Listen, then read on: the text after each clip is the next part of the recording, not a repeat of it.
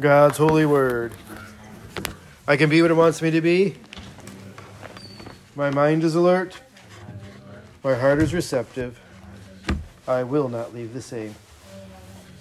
All right, Ephesians, chapter number three. I feel like we're going through Ephesians faster than we did Galatians. I don't know if that's true or not. Because it seems like we were just in started chapter two a couple weeks ago. But anyway, Ephesians, chapter number three. We're in our series about church being the home. Today we're going to look at incredibly inclusive.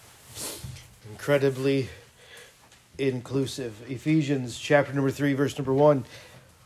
For this cause, I, Paul, the prisoner of Jesus Christ, for you Gentiles, if ye have heard of the dispensation of grace of God, which is given me to you, word, how that by revelation he made known unto me the mystery as I wrote afore, in few words, whereby when we read ye may understand my knowledge in the mystery of Christ, which in other ages was not made known unto the sons of men, as it is now revealed unto his holy apostles and prophets by the Spirit, that the Gentiles should be fellow heirs and of the same body and partakers of his promise in Christ by the gospel.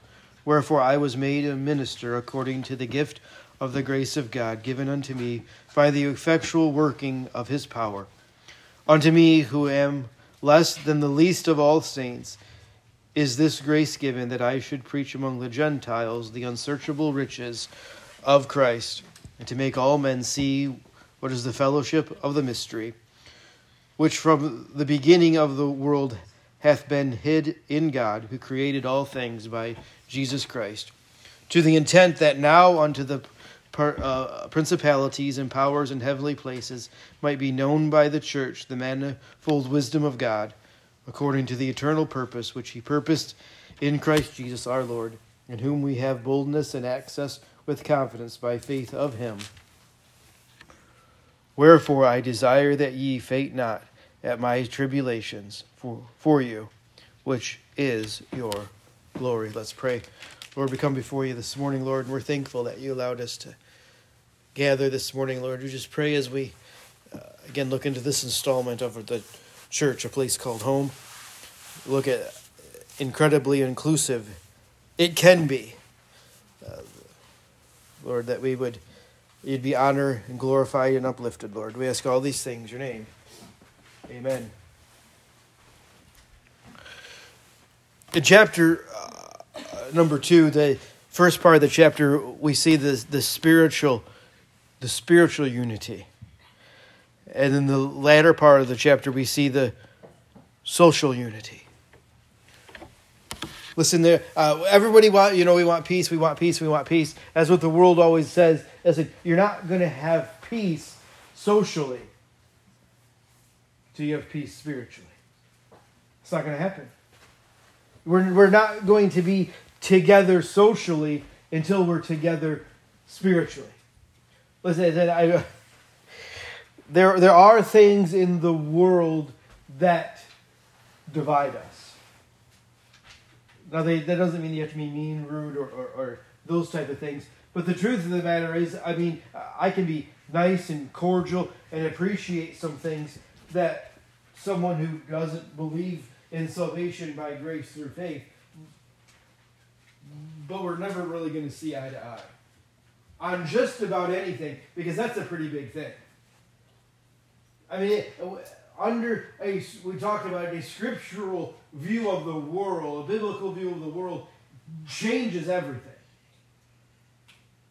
But I was I was we were talking during donut and fellowship time with with Miss Linda. Listen, I can socially, intellectually understand, you know, a 13 year old girl it gets raped and a baby uh, becomes part of it, that she's not ready to raise a child.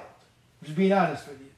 On, 99.9% of the time, at least. There might be a few exceptions, but she's just not ready for it.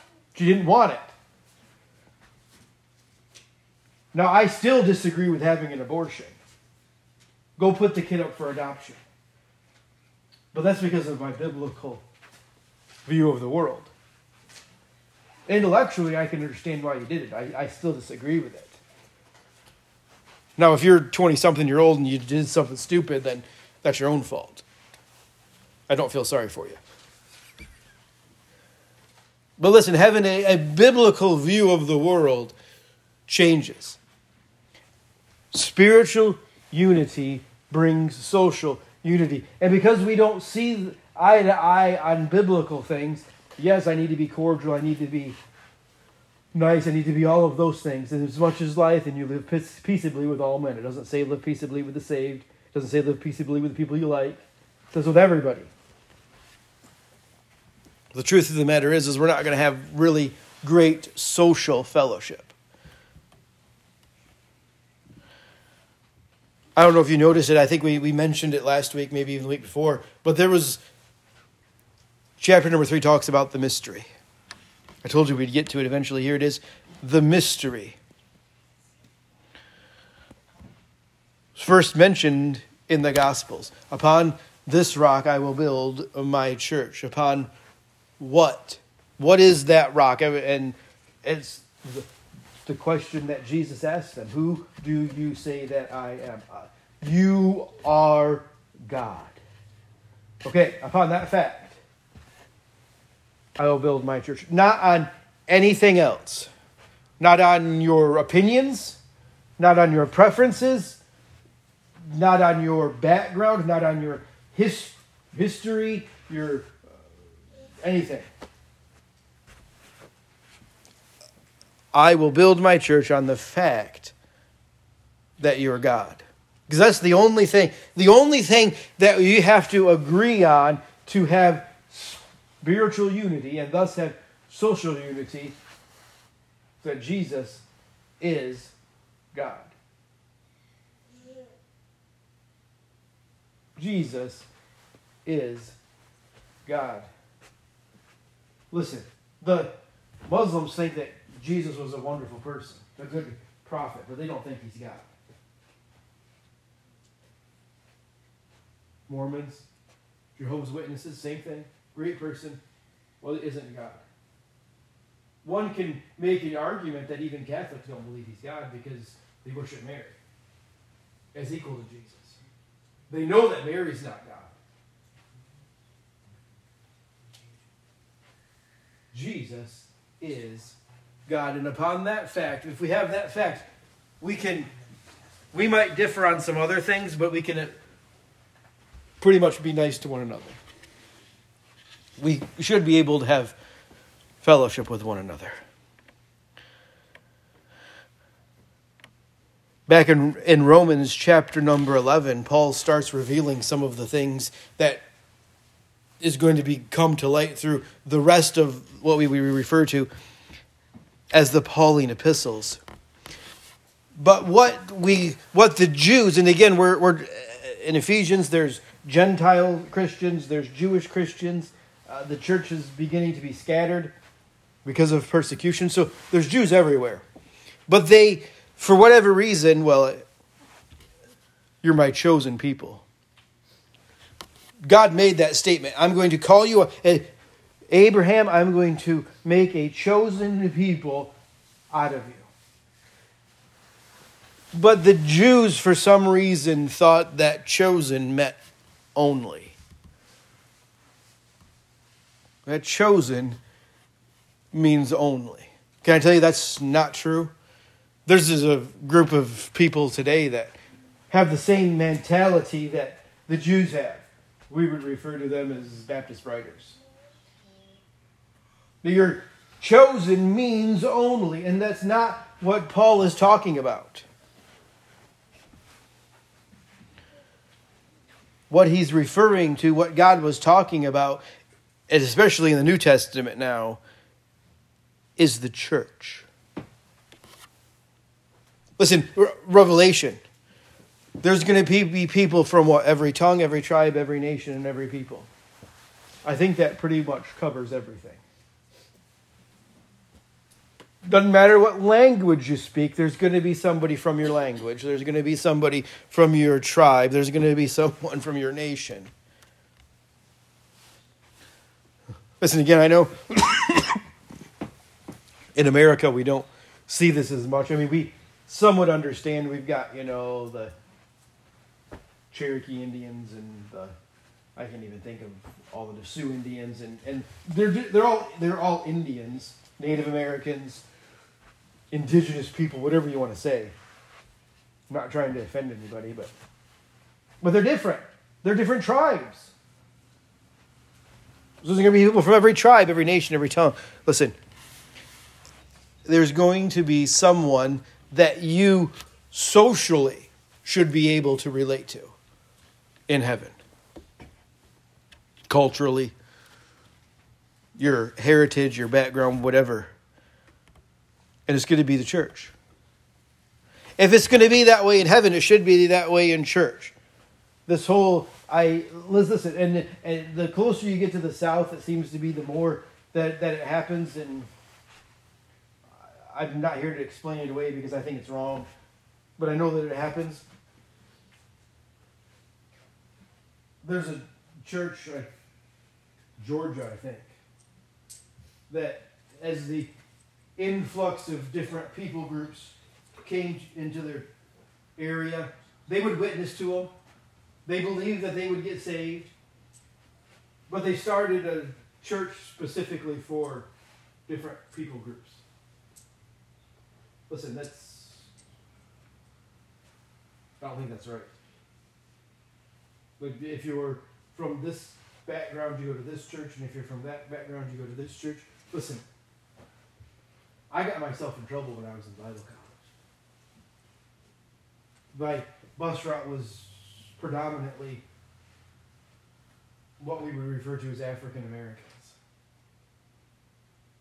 But listen, I Mexicans, they got saved, they rode my bus. Puerto Ricans, they got saved, they rode my bus. Now, if you know anything about Mexican and Puerto Ricans, they don't like each other. I was told, no, listen, we've got a different bus for them. Because they can go to a different Sunday school time. Because they didn't want, you know, the gang fights going on. I never had a problem with gang fights on my bus. Now they get off my bus and, and then started, but while they were on my bus, I never had a problem. They never had a problem with them when they were at church with people that were listening. The church is incredibly inclusive. It's for everybody. Doesn't matter your economic, your social, your intellectual. You, it doesn't. It doesn't matter. It's for everybody. Look at verse number one. For this cause. The incredible difference is that we can all be one inclusive group. What did we, when we were looking in Galatians? What it says that you're all what? Well, you're all the child of God. You're all the sons of God. We're all one in Christ. While we, I hope that we understand that positionally, there's a lot of Christians and even more non Christians that struggle with that practically. We're all one. I, it was a couple years ago. I made people. I don't. I don't try and make people mad at me, but they just sometimes they make really dumb statements, and I don't even tell them about their dumb statements. I just correct them, and then they get really mad at me. Listen, we're they were talking about how you know there's all these different races in the world. Listen, there's only one race in the world. There's only one race. We're the human race. Okay? We're, we're listen. We've all got pigmentation in our skin. Now, some of that pigmentation, more, less, different colors. It doesn't matter. But we're all we're all the same race. And they're talking about, you know, they we got all these race wars going on. And listen, no, we don't have race wars. We have breed wars. And they didn't like that very much. But essentially, that's what you're saying. I mean, whether it's a Chihuahua or whether it's a Great Dane, what race is that? It's the canine race. Now, they don't look anything alike. They don't act anything alike. There's nothing. Uh, there, there has to be something that's the same. Otherwise, they wouldn't be this very little things outwardly that look the same between a, a Chihuahua and a Great Dane. See, this, this thing that the culture wants to tell us is race wars isn't race wars. It's what they're referring to as breed wars. But that got myself in lots of trouble because then you're calling people dogs, and that's not what I'm saying. I'm just using it as an illustration. Upside down, that's not good. Look at John chapter number 7. John chapter number 7.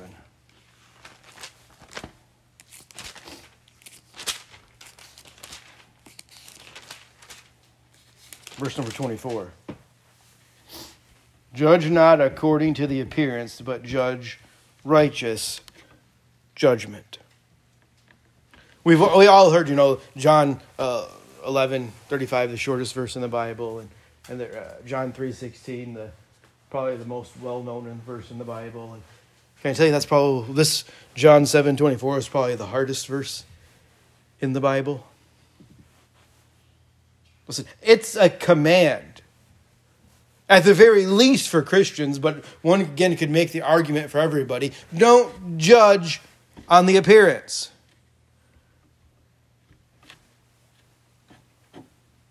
Judge not according to the appearance. That's a command. Don't judge on the outside. Don't judge on the way someone looks. But judge righteous judgments. Listen, Proverbs. Man judge on the outward, but God judges on the heart, right? Well, again, another famous verse we all know and understand. But can I tell you something? Aren't we supposed to be Christ like? Aren't we supposed to be like God? The flesh judges according to the outward appearance, the spiritual judges on the heart.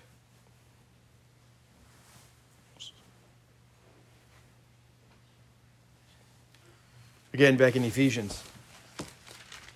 Not only for this, for the cause well, what is the cause? The cause is Christ. For this cause I came, the prisoner of Jesus Christ, for you, the Gentiles.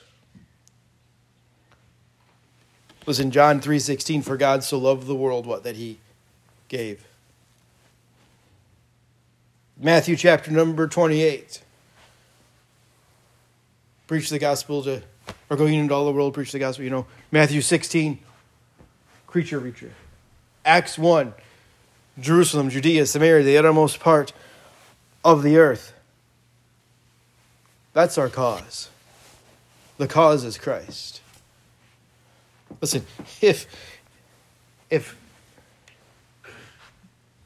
a holy, perfect, divine creator of everything allowed himself to die for everyone. Who are we to think that we're better than someone else? Well, again, whether it's cultural, social, economical, educational, listen, there, listen, there are there are people I know that don't think you know what you're talking about until you've got at least about 16 letters after your name. You got to have a you have a PhD and an MD and a, and a THD and a DMS and, and, and I mean it's just what you know what a PhD stands for, right? You heard this. is an old one. You probably know what it stands for, right? Coastal digger. Well, if you don't make at least a certain amount of money, listen. There's there's a community, and I'm sure it's not the only one. There's a community outside of Atlanta, Georgia that if you don't make at least a million dollars a year, you're not allowed to own a house inside that community. It's in the housing association that you're not allowed to do this. One of the things is you got to make a million dollars a year. But there are other things too. Listen, things like that shouldn't be inside his church.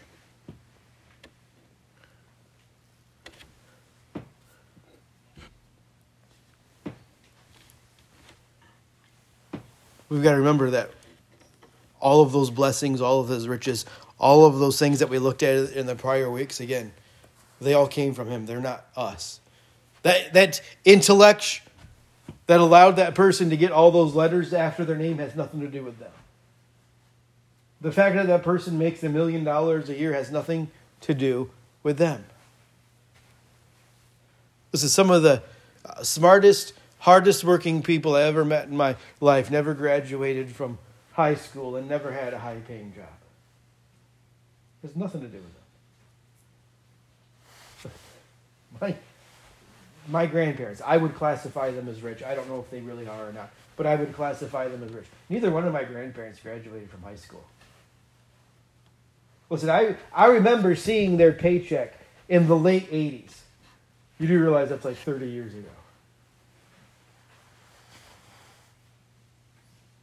Making four, make, taking home $4,000 a week. That's just my grandpa. That's what my, my grandma just worked for fun and she took home, uh, you know, 2500 a week. But they didn't have to. That was just for fun. Because the kids were grown and she didn't want to sit around the house and be bored. And he never graduated from high school. The Lord allowed them to do something, to have those jobs. There's nothing to do with them. Listen.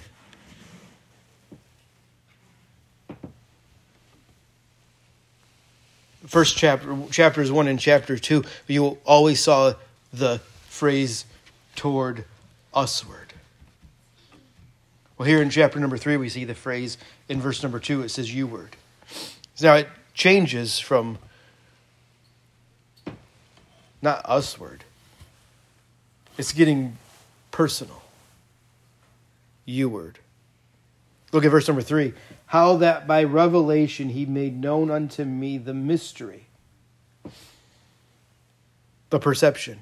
It was revealed to me, so I wrote it to you. Both of those are individual statements. Me is an individual. You word. It's not plural anymore, it's individual. Listen, until you personalize your worship to God, you'll never understand this. You'll, you're, you're not, until you personalize it, you're not even worshiping God correctly. It has to be personal. And each and every person worships God differently. See, we get so offended by things because we grew up in a ultra restrictive environment. Uh, people crack jokes, you know. I mean, here here in the states, if you agree with something the pastor says, you know, you say amen. In Canada, they don't even say amen; they just raise the card or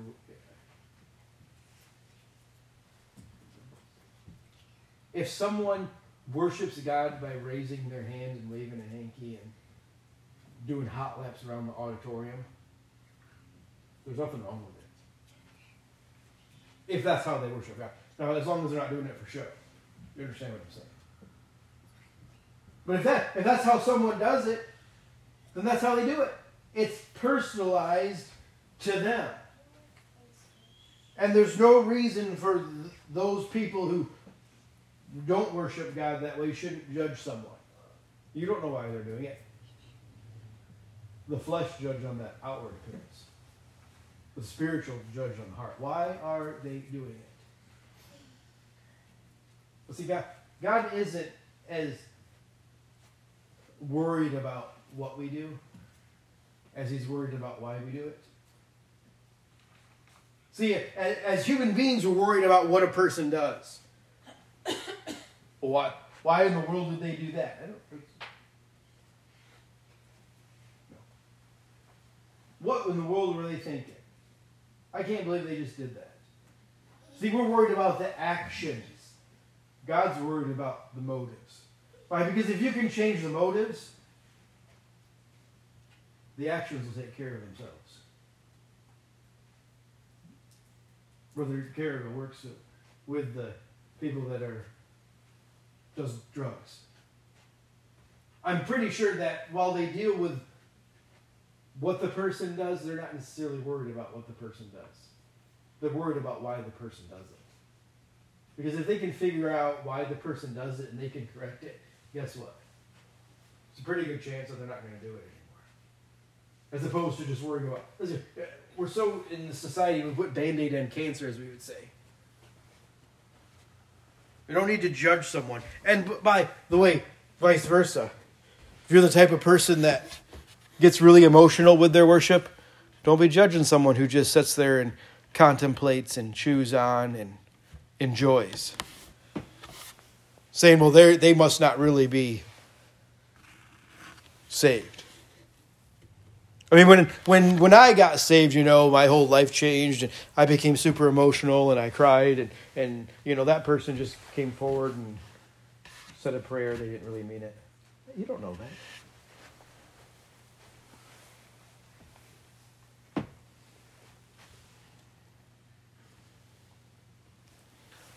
See, we need to understand, we need to get past this idea that Jesus died for the world and you say, Pastor, I can't believe Pastor just said that. Listen, Jesus died for you. Don't worry about the other 7 billion people in the world. He didn't die for them, He died for you. And when we grasp that concept, you want to talk about changing your view of the world, how the how a biblical view changes Jesus died for you. Didn't die for your spouse, didn't die for your child, didn't die well he did, but he died for you. Individual.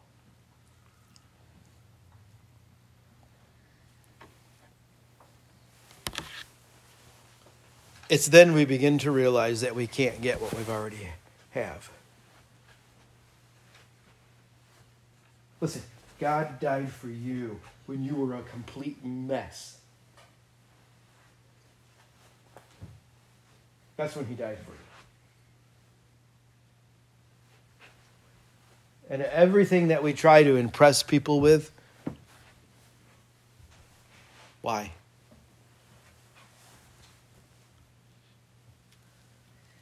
Look at verse number five which in other ages was not made known unto the sons of men, as it is now revealed unto his holy apostles and prophets by the Spirit. Listen, there is a spiritual revelation. A spiritual revelation. Verse number six that the Gentiles should be fellow heirs of the same body and partakers of the promise in Christ by the gospel. There's a proximity proximity was both in and with Christ. You can write, I mean, we already looked at it, chapter 2, verses 14 and 16. God has always viewed the saved as one way, together. Listen, if you're saved, you're, you're in the club.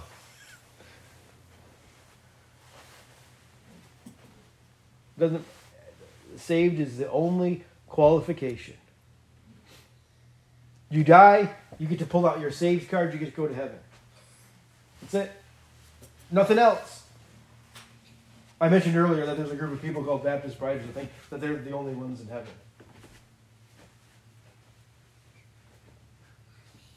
It's, it's not the way that it is.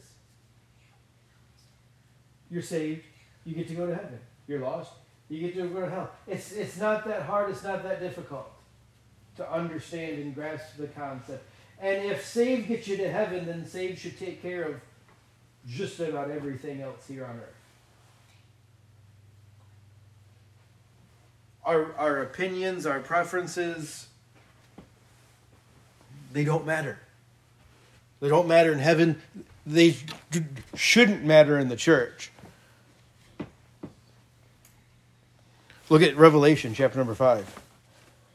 Revelation chapter number 5.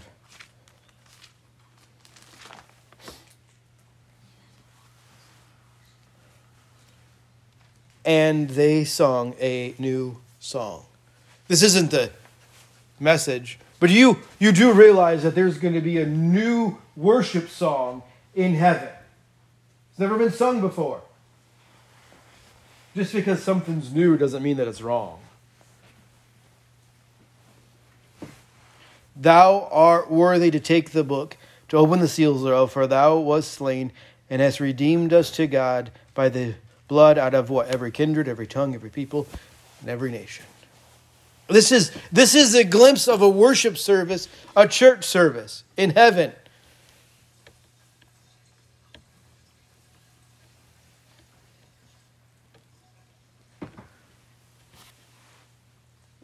Something for everyone. Back in Ephesians, back in Ephesians chapter, verse number six.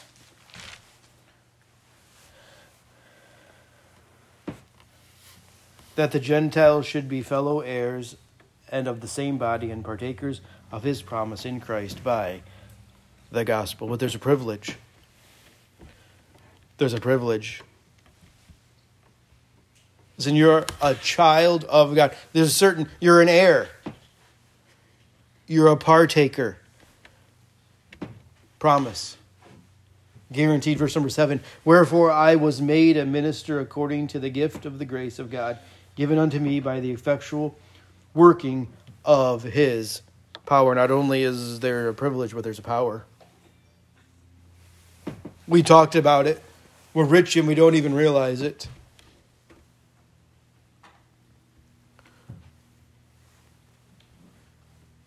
Verse number 9 and to make all men see what is the fellowship of the mystery which from the beginning of the world hath made hath been hid in God who created all things by Christ Jesus.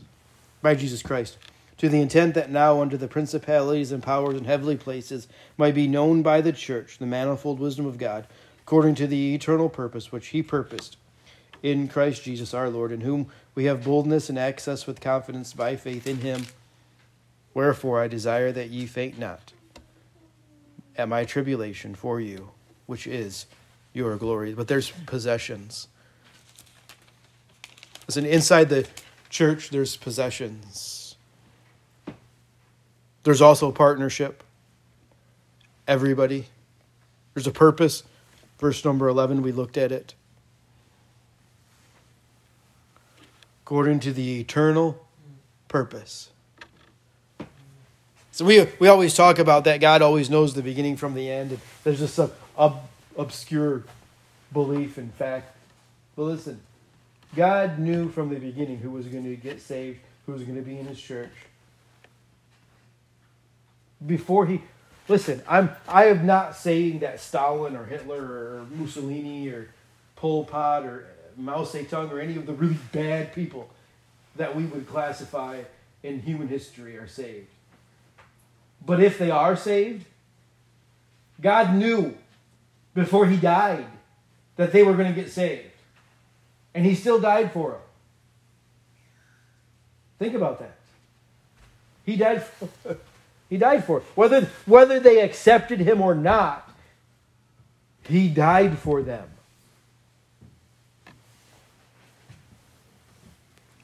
There was a possi- listen, there's a possibility. There's always been a possibility. I realize possible and probable aren't the same thing, but there's a possibility that those people are in heaven. Because God died for them. Until the moment they took their last breath, and if at that point they've never accepted Jesus as their Savior, there's always a possibility for everyone to be in heaven. It's possible that Biden's going to be in heaven or Kamala's going to be in heaven. We can go down through the list. It's possible that Trump's going to be in heaven. Depending on what side you might be just as offended by that as something else. Listen, anything's possible.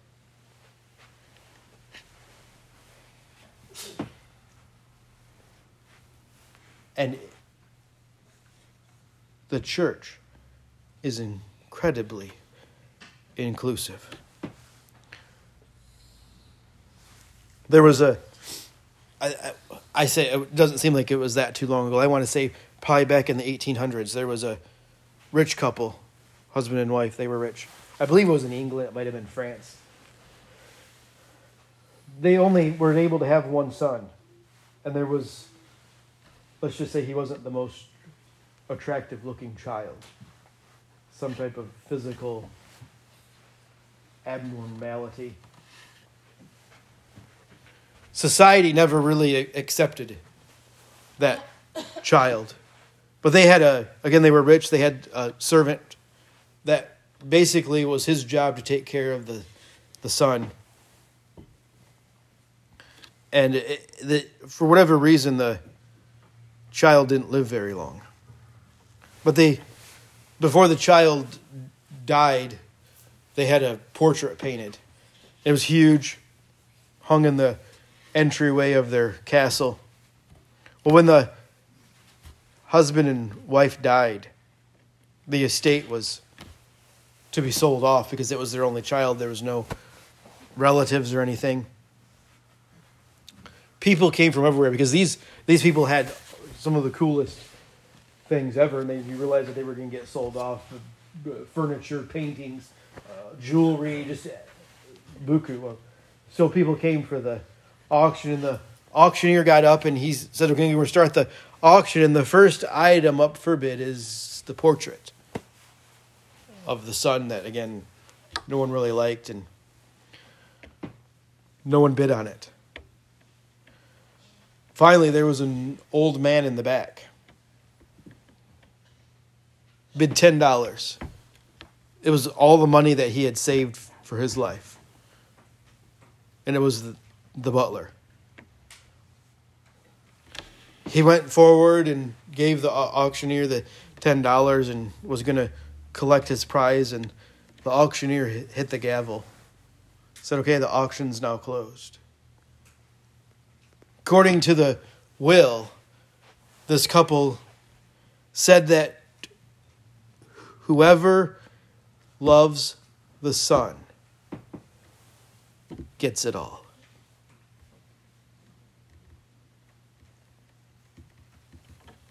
Whoever loves the Son gets it all. Can I that's where we're at as the as a Christian? If we're saved, if we love the Son, we've got it all. I realize if there's not a time in your life where you've chosen the Son, we can take care of that. But because of, because of the fact that if you have chosen the Son, you get it all. Paul closes it in verse 13. He says, So don't faint. Don't faint. Listen, tri- tribulations aren't a good thing. He's like, but don't faint because of the tri- my tribulations or even maybe yours that come. Because you've got the Son. You've got it all. Can I tell you that's why you need the church? That's why the church is a place to call home. Have you ever had one of those days you had to get up too stinking early? You had too much to do? Nothing went the way that it was supposed to. You ran out of gas, you had a flat tire, you were late for work, your boss yelled at you because your proposal wasn't finished or it wasn't done right or they just didn't like it and and uh, your best friend stole your lunch. Some best friend. Just apps if it was at Murphy's Law, if it can go wrong, it will. You had one of those days. I'm pretty sure that all of us have had one of those days.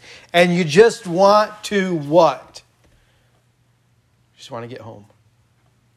Why? Because if I if I can get home, it'll be okay. So that's the way that the church is supposed to be. If I can just get to church, it'll be okay. That's why it boggles my mind that people aren't faithful to church. Listen, because I know I'm not the only one that has those days. How in the world can you operate? The successful Christian life. I realize the Bible says that David encouraged himself, and sometimes you got to do that. But listen, being here, people being here encourages me. And I'm just being honest with you. I need it. You, if you don't believe me, sometime ask Kendra when I'm not around, when no one else is around. Sure she'll tell you. You're not here. I'm sad. I'm mad. One or the other. I'm irritated. I'm upset. I'm angry. Why? Because I need you. I, I I'm not super Christian. I'm not all that spiritual. I need people here to encourage me. You spend hours studying, trying to get what God wants for you to give to people, and then people don't show up. That's discouraging. That's not the way that church should be. The church should be a place called home. It's a place that you should want to be.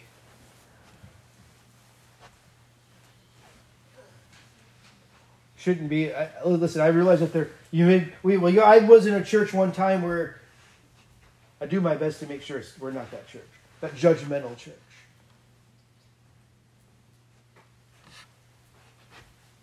You should listen.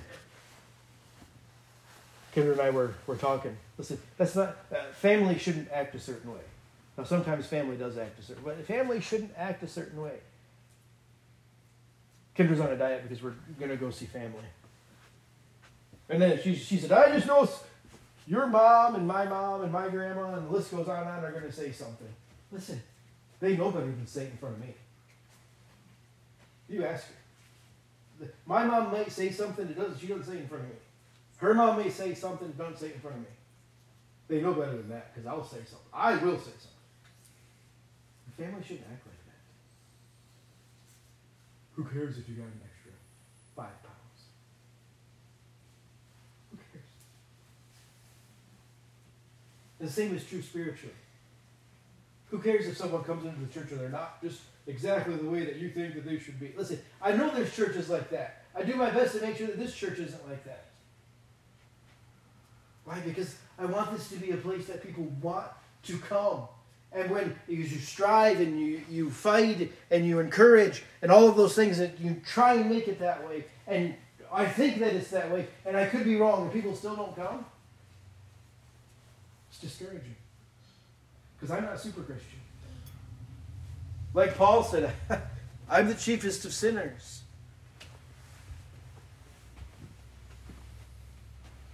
God wants church a place to call home, a place that you want to be. And again, and I'm not saying that you're not saved, but if you don't want to be here, we're going to look at it next year, I, I think. But that verse, forsake not the assembling of yourselves together. Short answer. I realize that we may not always have to be here. You're on vacation, you're sick, whatever it might be. I don't think that by doing that you're not forsaking. But do you want to be here? Have you made every plausible effort to be here? Because that's the way home should be. Clayton's a homebody. He never wants to do anything. No, that's not true. Sometimes he does. But we're out. When we're done doing our activity, go to the golf course. I want to go home after we ride our bike. I want to go home. Clayton's a homebody. He loves being at home. Safe, security, whatever. I don't know. Ask him why. I'm just using it as an example. That's the way church should be. You should want to be here. When you when you are sick and you can't be here, it should tear you up inside. You're, you're, you're stuck at work. You should be the worst work you've ever done in your life. Now, I realize the Bible says do everything to the top, but I'm just saying. Listen, I don't, that's why I don't have a, I have never had a job that made me miss church. When I went, when,